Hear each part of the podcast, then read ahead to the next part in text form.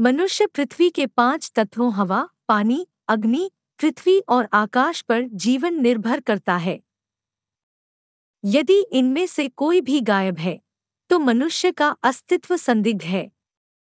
यदि किसी घर में इन सबूत को सही दिशा में नहीं रखा गया तो इसका असर उस घर में रहने वाले परिवार को उठाना पड़ेगा। इन पाँच तत्वों को घर में सही दिशा में रखने का तरीका वास्तु नीति है। मकान के निर्माण में इन निर्देशों का सही तरीके से पालन नहीं करने के कारण कई लोगों को परेशानियों का सामना करना पड़ता है। जीवन के ऊंचाई पर उठने में असमर्थता, सम्मान की प्रतिष्ठा और सम्मान से कम होना, बहुत मेहनत करने पर भी काम सफलता मिलना, वे परिवार में गड़बड़ी जैसी कई समस्याओं से जूझ रहे हैं।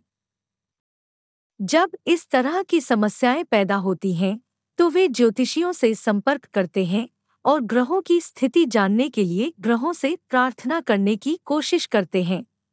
लेकिन उन्हें अपने घर की स्थिति पर ध्यान नहीं देते। ग्रहों की स्थिति और घर की स्थिति भी बहुत महत्वपूर्ण मानी जानी चाहिए।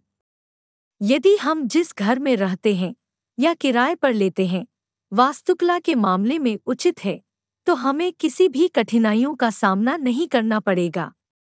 यदि मनुष्य की ग्रहों की स्थिति ठीक नहीं है तो मनुष्य की वृद्धि ही एकमात्र बाधा है। अगर वह जिस घर में रहता है, वह घर की स्थिति अच्छा नहीं है तो यह घर में रहने वाले सभी लोगों को प्रभावित करेगा। इसलिए घर को वास्तु में सुधार करना ज़रूरी है।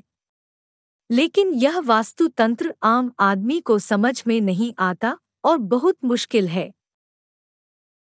हमने इन ऑडियो को बहुत विस्तृत तरीके से बनाया है, ताकि हर कोई समझ सके कि वास्तु क्या है, दिशा क्या होनी चाहिए और इसे कैसे बनाया जाए।